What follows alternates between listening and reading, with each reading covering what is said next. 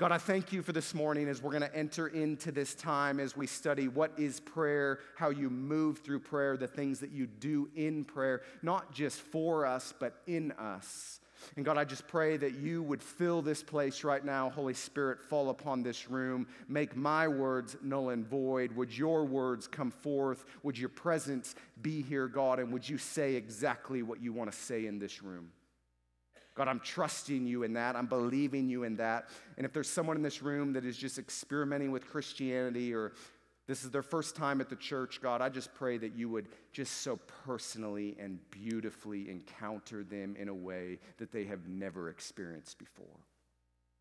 God, that they would leave this place knowing one thing they had an encounter with the God of heaven. We love you and we pray this in Jesus' name. Amen. So, today is probably a day where prayers go up, honestly, probably the most, other than maybe Super Bowl, other than today there are four teams playing and not two. So, if you're in this room and you're either a Chiefs fan or who is it? A Bengals fan or a 49ers or Rams fan, you're probably praying this morning, oh dear God, please help my team win. We're almost home in Jesus' name, win this football game. To which I want to say, that's great, but I really don't think God cares all that much who wins because what about the Jaguars who are awful? I promise you there were Christians playing, praying this year, oh God, would you please help our team be better? And they weren't. So just to let you know, I don't think he really cares all that much who wins the football game. But a recent survey showed that Americans do pray, and here's some of the statistics that they found 82% pray for family and friends, 74% for difficulties and problems in their lives, 54% give thanks, 36% pray for their own prosperity, which is not shocking since we live in a prosperity driven culture.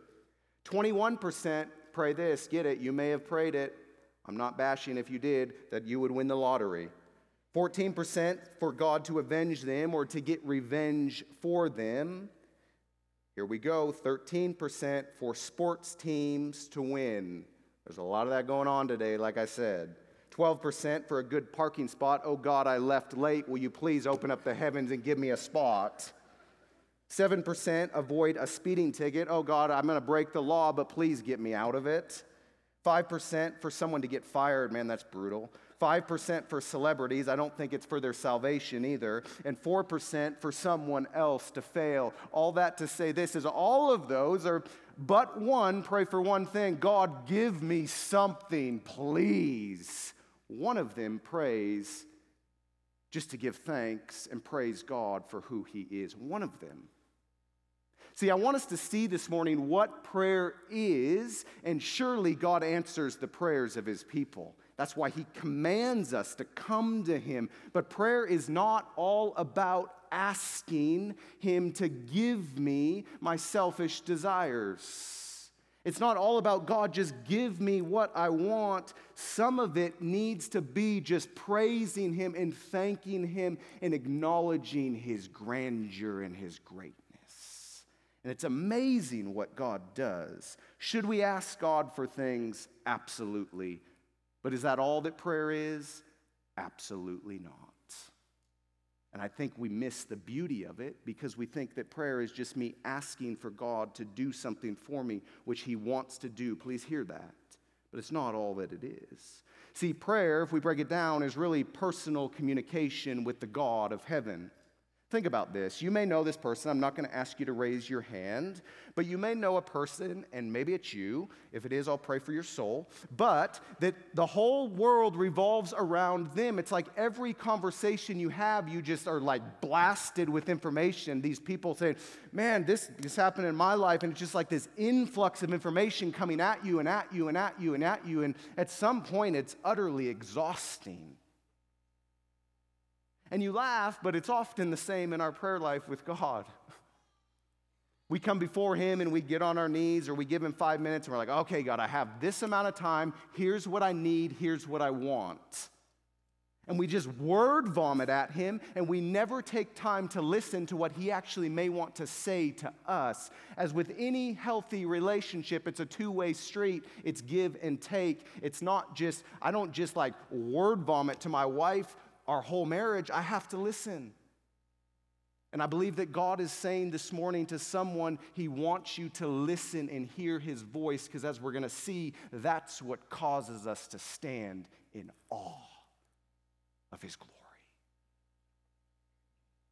That's what He needs is for us to listen. So here's where we're going. Healthy prayer involves this three things praising, petitioning, and listening.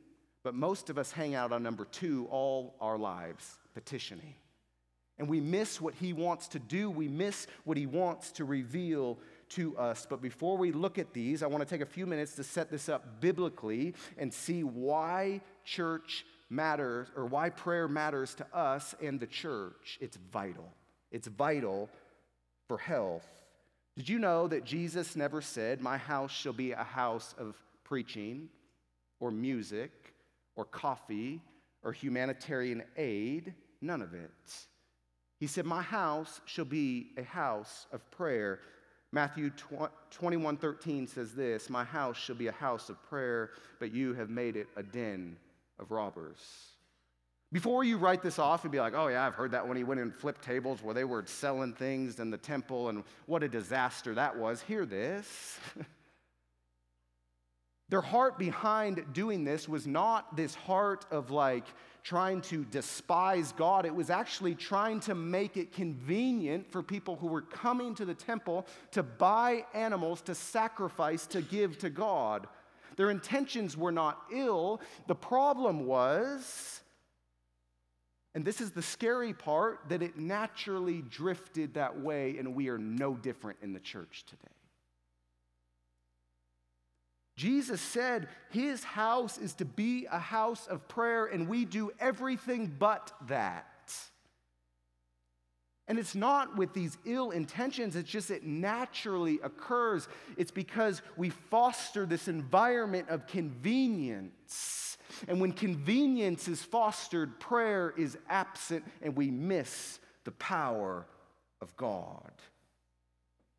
See, we have a lot of great preachers and musicians and lights and coffee and regulated room temperatures and media but what we don't have in the church today is prayer. And I submit to you, I wonder if that is one of the leading causes why America is, for the first time ever, as we saw a couple weeks ago, Generation Z is the first post Christian generation in the history of this country. Could it be because we are missing prayer? Could it be? The early church was committed to prayer. Hear this Acts 2 42 through 43. And they devoted themselves to the apostles' teaching and the fellowship and to the breaking of bread and the prayers.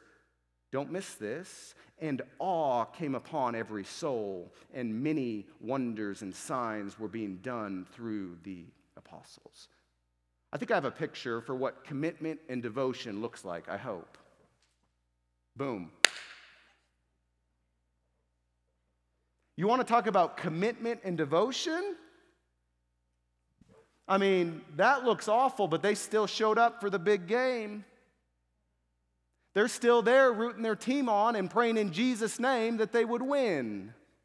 That's what commitment and devotion looks like. So put that in your mind now. We can take that off the screen and hear this. And they devoted themselves to the apostles' teaching and to the fellowship and to the breaking of bread and the prayers. See, I'm not a cessationist. I believe the gifts still do exist today. I believe that we have to be very careful with what that looks like because there is some that is just a facade and not true at all. But God still is moving, He's still manifesting Himself with power. And we have the preachers or the apostles, we have the fellowship. It's hounded in every church in America as we see in Acts. And we have the breaking of bread. What do we not have anymore? And the prayers. It's the first thing to get left out. And I would argue that the lack of prayer is crucial. Why? Because we are missing the glory of God. We are missing this awe of the God of heaven because prayer prepares our hearts for just that. And we're missing it. A pastor visiting Jim Cymbala's church one weekend came, and Jim introduced him and said, Hey, he has a few words that he wants to share. And he got up on the stage, and this is all he said. He said, I heard what your pastor has said, and I just want to say a few things. You can tell how popular your church is by who shows up on Sunday morning. You can tell how popular the pastor, the evangelist is by who shows up on Sunday night. And you can tell how popular Jesus is by who shows up at the prayer meeting. Ouch. I mean, we could have a room here of 300 people with kids, and if we didn't offer worship or subpar preaching, and we said, we're just going to have a prayer meeting. We're going to show up Sunday morning and come and seek the face of God and ask Him to reveal Himself and show His glory. How many would show up? My guess is 15, 20 at max, maybe. And it's not a bash. I'm guilty of it. We have prayer at 8:30 in the morning every Sunday morning. How many show up? 8 to 10. It's one of the favorite my favorite parts of the whole morning is in that war room praying for God to move. See, please hear this. I'm not saying, man, we've messed everything up and we're doing everything. You guys are awful. That's not what I'm saying. I'm saying I've missed the mark too. If, if you were to see my prayer life displayed on a screen, it would probably be embarrassing a lot of weeks. My goal, my hope this morning is that we would see this God of heaven, that we would see from His Word the awe that comes upon His people when we will bow low and listen to His voice, for that's what He wants of us. He wants us to hear Him and know Him because that's when He reveals Himself in amazing ways. Did you know that? Listen to what Charles Spurgeon said in regard to this. The condition of the church may be very accurately gauged by its prayer meetings. If God be near a church, it must pray.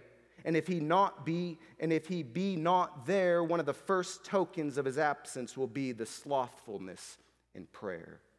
Did you know that prayer moves the heart of God? Doubt me. If you have your Bibles, Exodus 32, 9 through 14. And the Lord said to Moses, I've seen this people and behold, it is a stiff necked people. And therefore, let me alone, that my wrath may burn against them, and I may consume them, in order that they may, that I may make a great nation of you.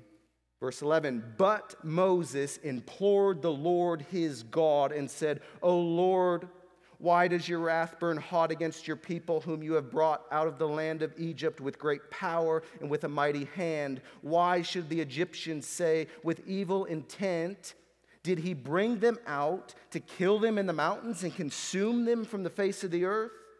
Turn from your burning anger and relent from this disaster against your people. Remember Abraham, Isaac, and Israel, your servants to whom you swore by your own self. And he said to them, I will multiply your offspring as the stars of the heaven. And all this land that I have promised, I will give to your offspring, and they shall inherit it forever. And then listen to this, verse 14.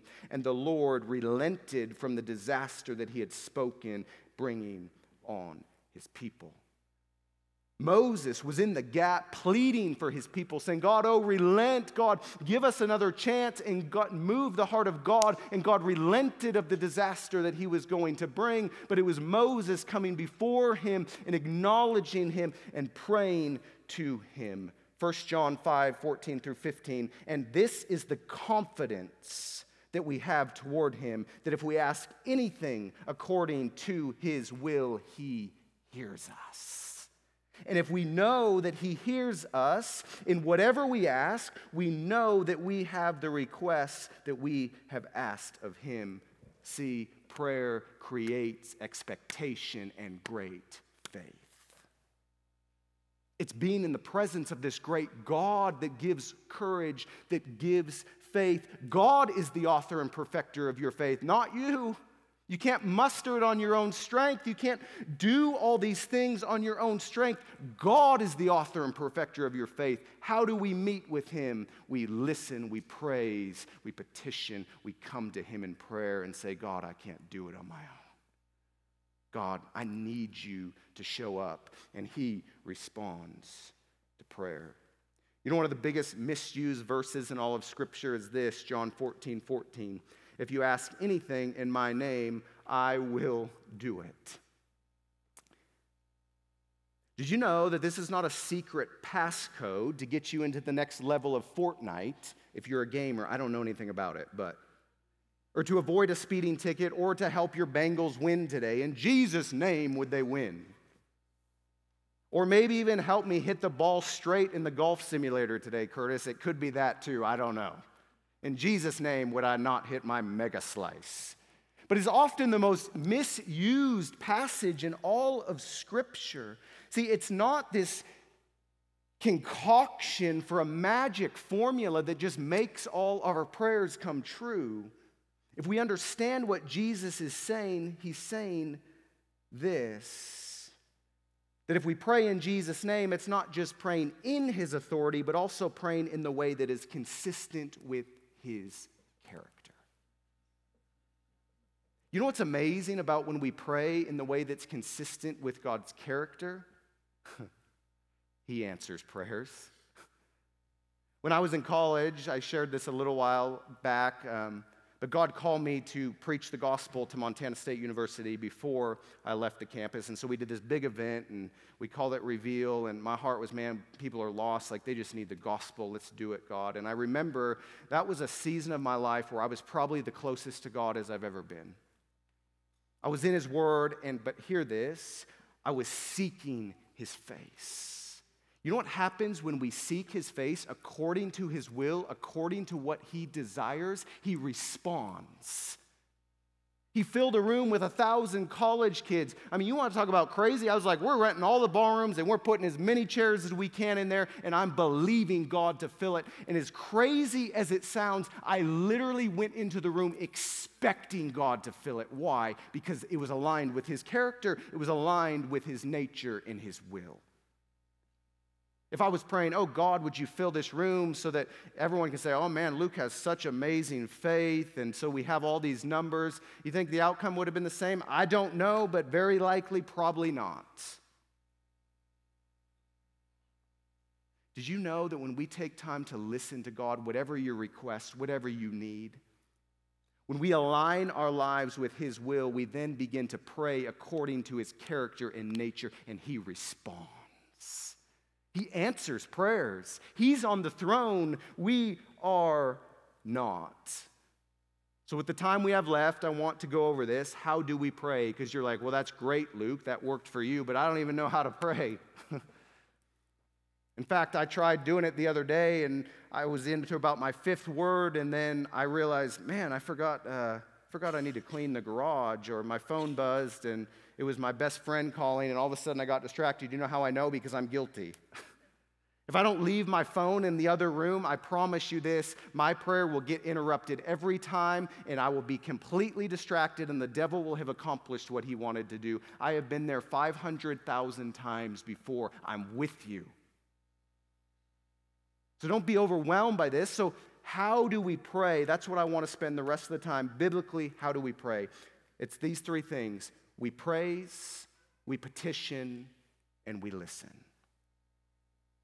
Philippians 4 6 through 7 says this Do not be anxious about anything, but in everything, by prayer and supplication, I think we miss this part most days, with thanksgiving, let your requests be made known to God, and the peace of God, which surpasses all understanding, will what? Guard your hearts and your minds in Christ Jesus. When we read this verse, I am totally guilty. I usually read it, and all I see is prayer and supplication. God, how do I petition you for what I want? What do I need, God? Just show me and show up. Do the things that only you can do. Did you know that it's in praise and thanksgiving that prepares our hearts to petition and to listen? To remember all that He has done, to praise Him for His faithfulness, the things that He has already revealed, to show Himself to you. I said this a couple weeks ago, and I was thinking about it again this morning. Prayer is not so much us praying that God would show Himself faithful that he would answer the prayers that we need this is what prayer is is god i want to praise you i want to give you praise and thanksgiving for what you have already done why? Because it removes the scales from our eyes to see that He is faithful, that He has answered prayers, that He has moved in ways that only He can. But we often miss it because we jump straight to petition.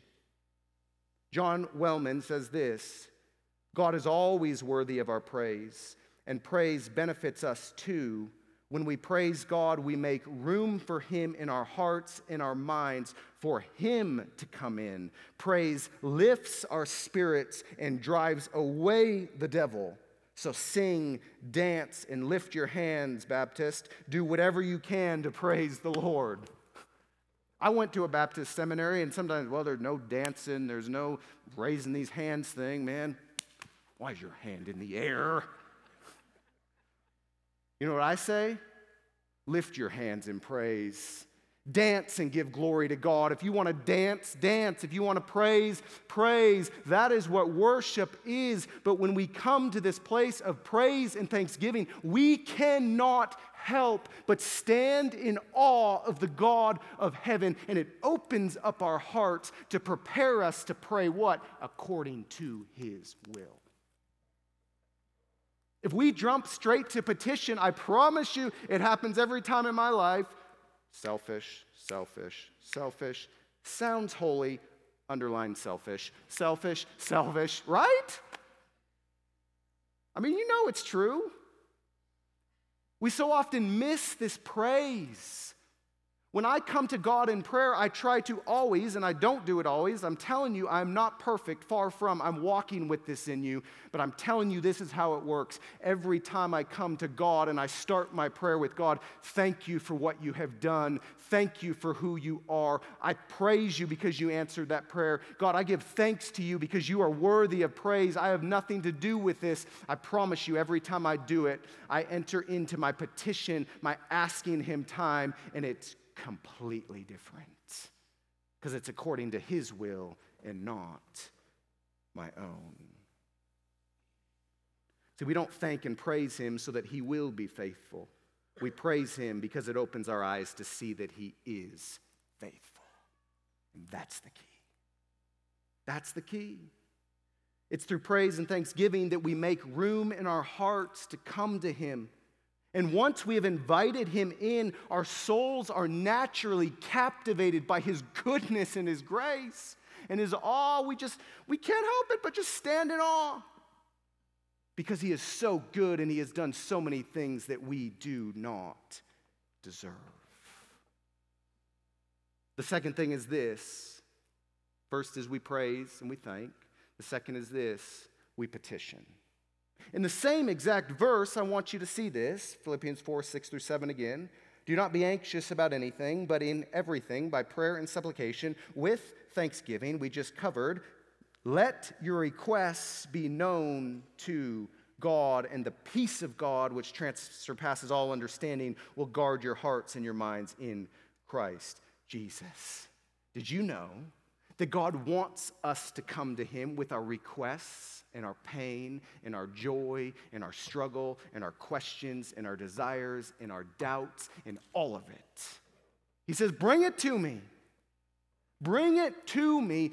Give it to me because I want this relationship with you, Luke. It's not just this give, give, give. It's not just this, or this take, take, take from you. I want to give to you, but you have to give me room to speak and then come and ask what you will. Because once you have praised, you're praying in accordance with my will. Of course, I want to answer that. And you're saying, well, that's great, Luke, but God hasn't answered the prayer that I've been praying. I've been petitioning Him for 30 years that my son or my daughter would get saved. I've been petitioning Him that my mother, who is struggling with some health issue, would be free, and it hasn't happened. In fact, I was praying for my mom, and she's now dead, or whatever it may be. I've had many prayers in my life that God has not answered the way that I wished He would have answered. Many, many, many, many could layer the screen with them. But I want you to hear this. In our petitions to Him, He may not answer them in the way that we think He should answer Him. We're not guaranteed that this side of heaven. That's why we don't live for this day, we live for the coming day. But I promise you this He hears them. But I also promise you this He will not answer a prayer that is going to hurt you, to pull you from Him, to do things that would have an adverse effect. Think of it this way if you are a parent and your kid is like, Man, mom, I want candy. Okay, go open the kitchen or the cabinet and get the whole bag and eat it all at once because that's what he wants. Sometimes my prayers before God probably sound the same way God, I need this, I want this, I want this. And God's like, Yeah, but if you eat the whole bag of candy, you have no idea how sick you're gonna be. You're gonna spend the next three days in the bathroom. See, sometimes we bring these things to God and the outcome will not be healthy. Example, when I launched our first church, I launched a church and I said, Man, I'm ready for this. I got the tiger by the tail, and God's going to do amazing things. And He caused it to fail, and I praise God He caused it to fail, even though it wasn't all of my own doing, board stuff, and all this other stuff. But I look back now and I say, Praise God He did not keep that church going because I know what would have happened looking back now. I would have thought I was the greatest thing since sliced bread. And when God began to do something, there would have been something in me that, like, man, Luke, what, look what you did. Well done. And you know what? It would have destroyed me. I praise God for unanswered prayers, even in my greatest petition. He listens, but he may not answer the way that you think he should answer, and it's for your good and not your detriment. Once again, 1 John 5:14 says this, I write these things to you who believe in the name of the Son of God, that you may know that you have eternal life and this is the confidence that we have toward him that if we ask anything according to his will, he hears us. And if we know that he hears us in whatever we ask, we know that we have the request that we have asked of him. What an amazing promise. What an amazing promise that God wants us to come to him and petition him that He wants us to come and just lay our burdens and our struggles and our joys and our disasters. And He wants us to come to Him. And you know what happens when we petition Him after we praise Him?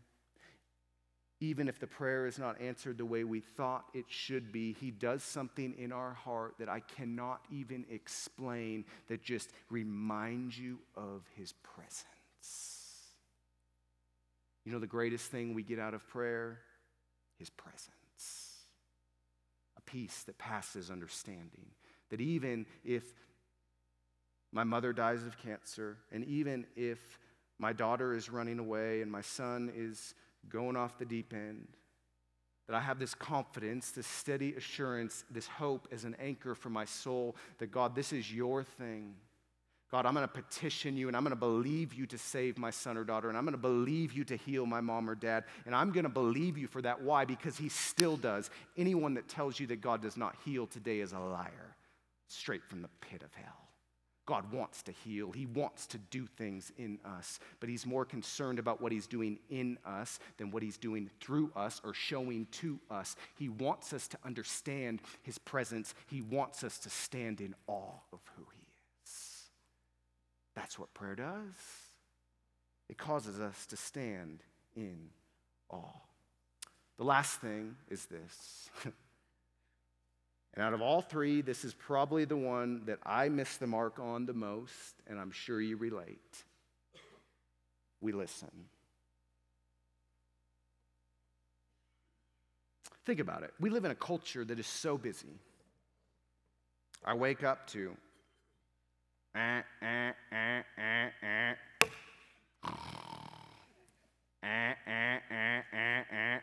drag myself out of bed. And maybe you get ready for the day in front of the news or Good Morning America or whatever you do or radio. I don't know. There's noise, you're doing your hair, you're doing your breakfast. The microwave's beeping after you put your stuff in, and the toaster pops, and there's this noise, and and you finally get it all, and then the kids come downstairs, and it's mass chaos, and they're screaming, and they're getting them out the door to school, and then you get in your car, and you go to work, and you're listening to a podcast or the radio, or you get a phone call, and then you get to work, and it doesn't get any better. It actually just gets more busy. And then you have lunch finally, you're like, all right, I got MacKenzie River date with my buddy, and we're going to go do MacKenzie River, and you chat, chat, chat, chat, chat, and then you get back to work, and it's chaos again. And then finally, Five o'clock rolls around, you're like, oh, praise God, my day's over. And then I jump in my car and I listen to my podcast, I jump on the phone, I listen to the radio. And then I get home and I go to the gym or do whatever I do, and there's chaos everywhere and there's noise everywhere. And then I prepare dinner, and then my kids put them to bed. And then I lay on the couch and watch TV until I fall asleep, and then I wake up and I do it all again. Right? Am I wrong? It's just filled with noise 24 hours a day, all day long. And when you're sleeping, you're not thinking anyway. You may be dreaming, but it's, it may be quiet, but you're off somewhere else. You're not listening for God. But we get in this season where it's so, so busy, and we carry that into our prayer life of this word vomit to God, and we never take time to listen. See, we often try to hear the voice of God amidst the chaos of life. We try to find Him in the noise, but He's often not in the noise. Don't believe me? 1 Kings 19, 1 through 13. And he said to Elijah, Go out and stand on the mount before the Lord. And behold, the Lord passed by, and a great and strong wind tore the mountains and broke in pieces the rocks before the Lord. But the Lord was not in the wind. And after the wind, an earthquake. But the Lord was not in the earthquake. And after the earthquake, a fire. But the Lord was not in the fire. And after the fire, the sound of a low whisper. And Elijah heard it he wrapped his face in his cloak and went out and stood at the entrance of the cave. And behold, there came a voice to him and said, What are you doing here, Elijah? Keep in mind, Elijah had just defeated the 450 prophets of Baal. He had just seen God manifest his power in a way that all of us would, I would love to see that kind of a display of the power of God. He had seen him move in abundance of power, and now he's running from this woman who has threatened his life. you just killed 450 prophets of Baal and one lady. Now you're running and hiding in a cave, Elijah?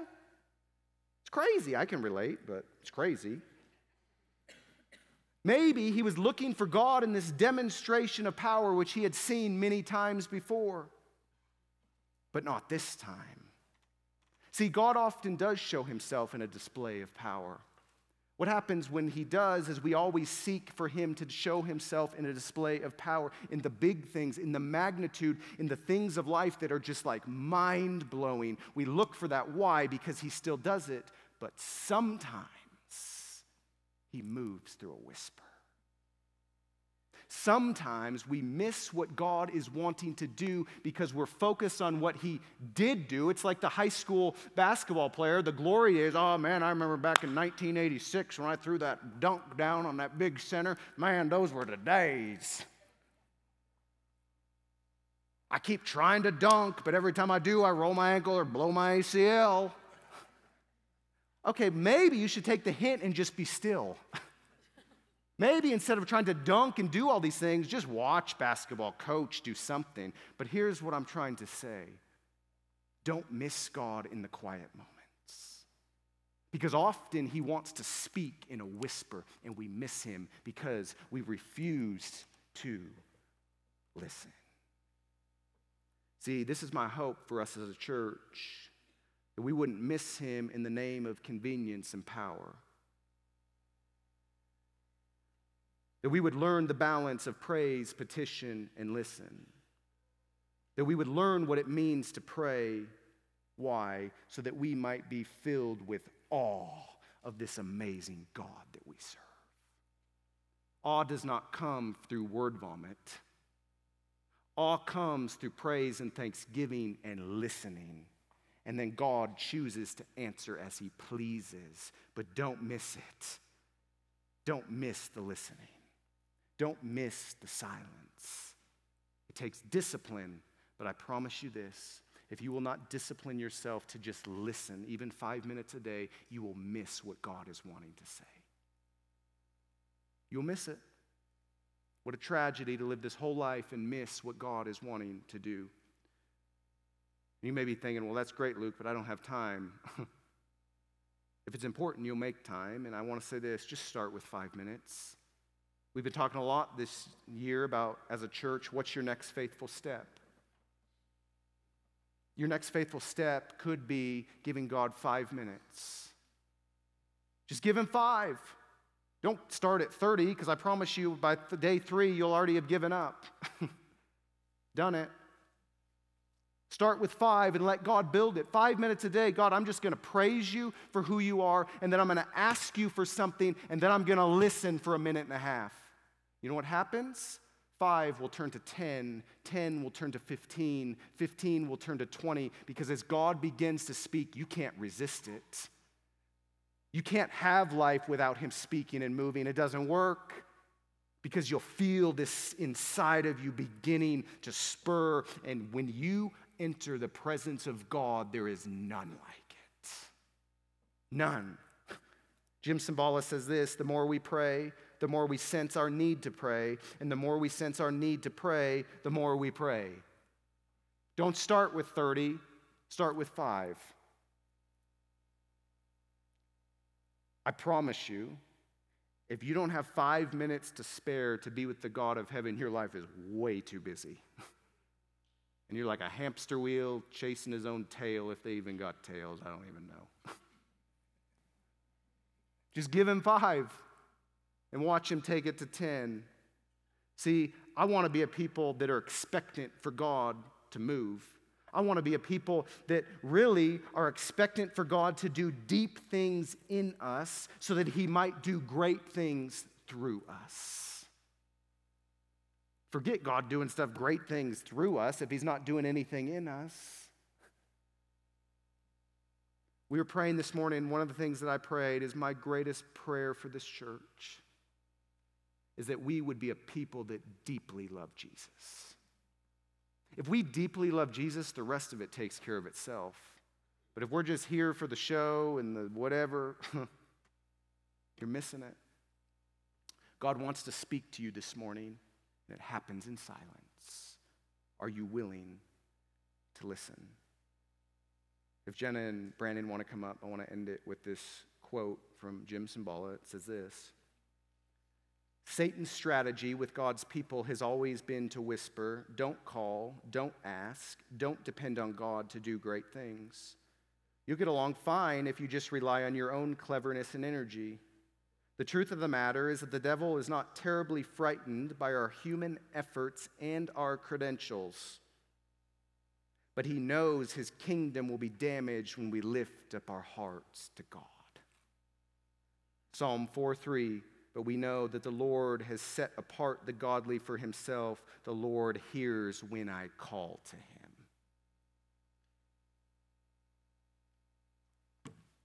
I pray we don't miss it. I pray as a church we don't depend upon our own cleverness of outreach as we begin to look into that and youth and students and whatever. Like,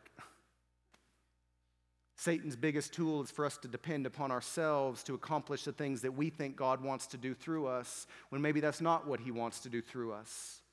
Did you know that as a church, our stance is this that we wait on God, we don't get ahead of Him, we see what He's doing, we want to walk with Him, not in front of Him nor behind Him, right there with Him. When we walk in front of Him, our cleverness takes over, our agendas take over, our desires take over, and God sometimes will rein us back in ways that we don't like to remind us that it's not our cleverness, it's not our abilities, it's not our talents, it's not any of it, it's Him it's His great might, it's His great power. And if we will come before Him and if we will bow low and praise Him and petition Him and listen to Him, He will transform our hearts according to His will and He will do the incredible. I want to see the sun stand still. I want to see Jericho's walls fall. I want to see this valley transformed with the power of the gospel, the message, the only message that saves, the only hope for our souls. But it does not start with petitioning, it starts with praising and listening, and then we petition according to his will. Buildings, yeah, they're going to come. Worship, yeah, it's going to grow. I believe we're going to produce albums out of here. Yes, that'll come. I'm believing God for these things. Why? Because the gospel is all that matters at the end of the day, nothing else does. But if we're not a people that will bow our hearts before Him and pray and get on our knees and listen for what He wants to say, we will miss it. Here's my ask Will your next faithful step this week be to take five minutes every day for seven days straight? Praise Him, petition Him, and listen. See what He might do. And as you're praying and as you're petitioning, petition for your one. Who's your one? Who is the one person that you are pouring into, that you are wanting to love like Jesus loved you, that God has placed upon your heart? Pray for that one every day. And watch as God begins to mold your heart to the things of Him. Don't miss it. Oh, how I desire to be a church that bows low and lifts him high. And it starts with each one of you and me doing it individually in our home every day. It's not here. We come here to celebrate and praise, but it doesn't start here. It starts in your homes. And if you're in this room and you've never heard the gospel, hear this. This is the one that we pray to. This is why we praise. This is why we give him glory. Because there is this king in heaven who knew we were separated from him because of our natural state of sin. We were beelining towards hell and we had no hope. God doesn't send you to hell, you just reject his love. We praise the one that said, I won't settle for that. I can't stand the fact of being separated from this one that I created in my image, in my likeness. And it breaks my heart that that son or daughter is running from me and they don't even know. So I came to this planet. Jesus came, perfect, the Son of God to pay the price for your sin that you and I owed so that we did not have to pay it. He hung on a cross. He was beaten and bruised. And then they sent him to the grave. And you know what Satan said? Ha, yeah, I won. You know what the Roman soldier said? See that? Who's your Jesus now? Who's that God that's laying in the bottom of the tomb? If that was the case, we'd have nothing to pray about. We'd have no one to praise. We'd have no one to give thanks to but Jesus, rose from the grave on the third day to offer life and freedom to anyone who will bow their knee and say, God, I'm a sinner. I need your grace. Save me. I don't have it figured out. That's why I'm calling on you. And Jesus says, Finally, you're in the place that I've been trying to get you to. It's all about me. You can't work enough. You can't do enough good works to earn my love, to earn my salvation. Come to me and receive this gift of grace and mercy, and He'll set you free in a moment. If that's you in this room, I'm coming to tell you today don't wait. This King of glory is calling you to Himself, and He wants to reveal Himself to you, and He will if you will call upon His name. That's the God that we pray to. We don't pray to Buddha. We don't pray to Muhammad. We don't pray to these prophets and these dead, buried gods. We pray to the one who has defeated sin and death, who conquered the grave and offers life like no one else can. That's who we pray to. That should not be boring. That's why we pray. So if you're in this room and you don't know this king, I plead with you. The Bible says today is the day of salvation. You can put it on the connect card that you have made that decision. We will walk with you. We want to do life with you. But I'm telling you, don't miss it. And church, if you're in here this morning, don't miss it. Don't get so busy that you miss the voice of God because God is wanting to speak to you. He's wanting to speak through me, and He does it through silence. God, I praise you for your name. God, we give you thanks and honor and glory and praise for who you are because you are worthy of praise. God, I thank you for what you've done in my life. God, I was thinking about it this morning and it brought me to tears thinking that what you have done for me, that you didn't want me separated from you. And I pray we wouldn't miss the power of that. So, God, we praise you for who you are.